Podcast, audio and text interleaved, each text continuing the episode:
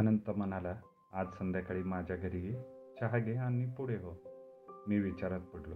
घरात पाऊल पडता क्षणी त्याचा आणि बायकोचा खटका उडतो. ती गप्प असते निमित्त आनंदाच काढतो. हा संसार मी आहे म्हणून चाललेला आहे तुमचं भाग्य समजा. आम्ही तुम्हाला पसंत केलं. बेल वाजवतानाच हा भाव असतो. बाहेर सोशल वर्कर म्हणून अनेकांच्या मानात झोपतात घरी हुकुमशाही दार उघडायला वीस पंचवीस सेकंद लागले तरी हा उखडणार खिशातली किल्ली वापरणार नाही कारण दार उघडणं हे पत्नीचं कर्तव्य. दार उघडच असेल तर दार उघडं कसं? कोणी येणार होतं का? हा प्रश्न. अशा वातावरणात त्याच्याकडचा चहा म्हणून मी शक्यतो टाळतो. लोकांची कामं करून हा दमलेला तकतकलेल्या चेहऱ्यानेच एंट्री तो चल म्हणाला. नाही किती वेळ म्हणणार? माझा आणखी एक मित्र. त्याचं नाव अनंतच. तो जाता येता म्हणतो मी फार तापट आहे पण मी त्याला रागवलेला पाहिला नाही. दोन्ही अनंत अनंत अंतरावर. मी हो म्हणालो तेवढ्याच समोर देवकर. मी आज टॅक्सीने थेट पार्ल्यापर्यंत जाणार आहे. तुला वाटेत ड्रॉप तो. देवकरची ही खासियत. शब्दांची स्वतःची टांगसाळ. मी तुला फोन तो म्हणजे फोन करेन. एकदा असंच झालं टॅक्सीनं मदर आईसला जातोय. दादरला तुला सोडतो. दोन क्षण मदर आईस शब्दाने डोक्याला मुंग्या आल्या मग तो म्हटला मदर म्हणजे मा आईस म्हणजे हिम थोडक्यात माहीम. मग आनंदाने त्यालाही आमंत्रण दिलं. घरच्या दरवाजापर्यंत सोशल वर्कबद्दल प्रसन्न चेहऱ्याने बोलणाऱ्या अनंताचा चेहरा संसाराची ॲलर्जी असावी इतका बदलला. दार उघडेपर्यंत त्याने बेलवरचं बोट काढलं नाही देवकर माझ्या कानात म्हणाला काही काही माणसं संसार लिहत नाहीत. संसार युजतात. सवयीने तर्क करून मी वाक्याचा अर्थ समजून घेतला. संसार जगत नाहीत संसार ही वापरतात. दार उघडलं गेलं चपला काढायच्या आत अनंता म्हणाला चहा. आम्ही बसलो. अनंताने शिपायाला हाक मारतात तशा मार्दवहीन आवाजात हाक मारली सरोज. ती समोर येऊन उभी राहिली. नांदेडकरांचा बरोबर तीन वाजता फोन येणार होता. आला? नाही. तुला झोप लागली असेल. मला दुपारची झोप कधीच मिळत नाही. मलाही ऑफिसात झोप मिळत नाही. मी तक्रार केलेली नाही. शेजारी गप्पा मारायला गेली असेल. त्याला वेळ मिळाला असता तर झोप काढली असती. फोन एंगेजड असेल. नव्हता. डायल टोन गेला असेल. कल्पना नाही. मधून मधून चेक करायला हवं. उद्यापासून करेन. अनंताची बायको आत गेली. कोर्टात साक्षी पुरावे किंवा उलट तपासणी करताना वकील पिंजऱ्यातील माणसाशी बोलत असतो. त्या गप्पा नसतात. संवाद तर नसतोच. समोरच्या माणसाला शब्द कैद करण्याचा तो आटापिटा असतो. अनंताचा संवाद हा सवाल जवाब असतो. साध्या सुध्या दैनंदिन जीवनात आयुष्य एकत्र काढत काढायचं असताना असा हुकुमशाही सु सूर संसारात कशासाठी? ह्याच पत्नीशी रात्री शृंगाराची इच्छा व्यक्त करताना किंवा अपेक्षा करताना आपले एरवीच वागणं अशा माणसांना आठवत नाही का? ह्या विचारापाठोपाठ देवकरचं विधान आठवलं. काही काही माणसं संसार वापरतात. चहा आला. पत्र आलीत का? हो. मग आल्याबरोबर का नाही दिली? सोशल वर्क म्हणजे सोळावरची पोळी असते. अनेक प्रॉब्लेम्स आणि संसार मी सावरतोय. एवढं कळत नाही?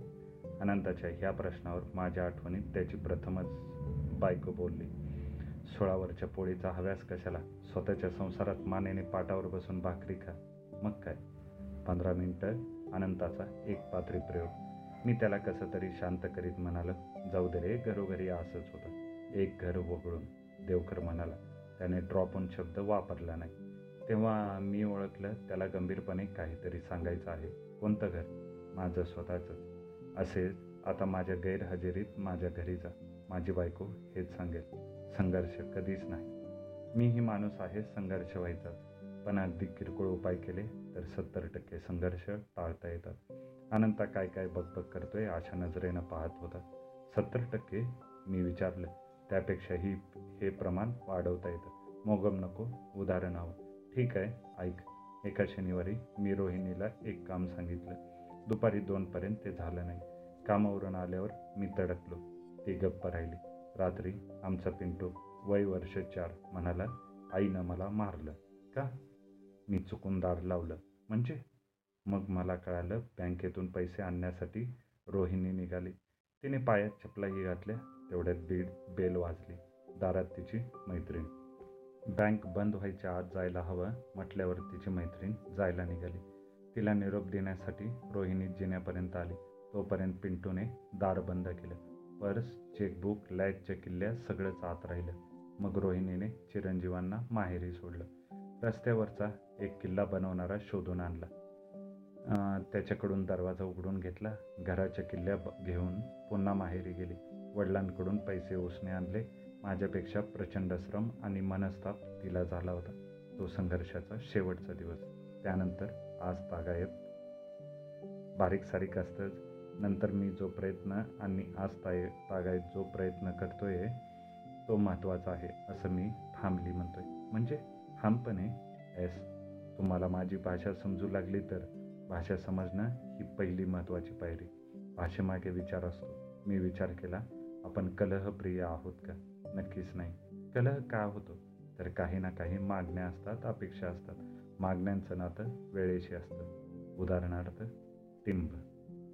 देवकर समजून हसला आणि सांगू लागला बाहेर जाताना इस्त्रीचे कपडे लागतात. मग लॉन्ड्रीवाला आणि कपडे ह्यांच्या वेळा ठरवून टाकल्या ठराविक पॅन्टसाठी ठराविक शर्ट हवा म्हटल्यावर एकाच हँगरवर कपड्यांच्या जोड्या जमवल्या. हे एक उदाहरण टिंब. मुळात आपल्या जगण्यासाठी गरजा कोणत्या आणि मागण्या किती ह्याचा दोघांनी ताळा मांडला. मग प्रायोरिटीज ठरवल्या. संपूर्ण दिवसात एकूण वस्तू लागतात किती ह्याची चक्क यादी केली. तेव्हा कळालं तशा फार कमी असतात. चाळीस टक्के संघर्ष इथे संपले. मग उरले मानसिक तणाव. हे आपणच निर्माण करतो. अस्वस्थ करणाऱ्या सगळ्या गोष्टी समाज निर्माण करतो. आपल्या गैरहजेरीत घरातही खूप समस्या बायकोला सोडवायला लागतात. बेल वाजल्यावर त्या ओझ्याखाली दमलेली बायको दार उघडते. आपण आपल्याच समस्यांवर खुश असतो. मी त्यावर उपाय शोधला. घराच्या दारापाशी दहा मिनटं बाय वॉच उभं राहायचं. शांत व्हायचं. दार उघडलं गेलं की प्रसन्न हसून विचारायचं. कशी आहेस? मुला मुलगा घरात नसेल तर हाच प्रश्न कमरेभोवती हात टाकून विचारायचा. तीही विचारते. प्रथम तुम्ही कसे आहात सांगा. खरंच? उत्कटली.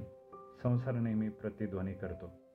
मग पाच मिनटं आम्ही नुसते गप्प बसतो. मग छोट्या छोट्या हकीकतींवरून आम्ही समस्यांवर येतो. मानवी प्रयत्नांच्या पल्याड असलेल्या गोष्टी उपरवाल्यावर सोडतो.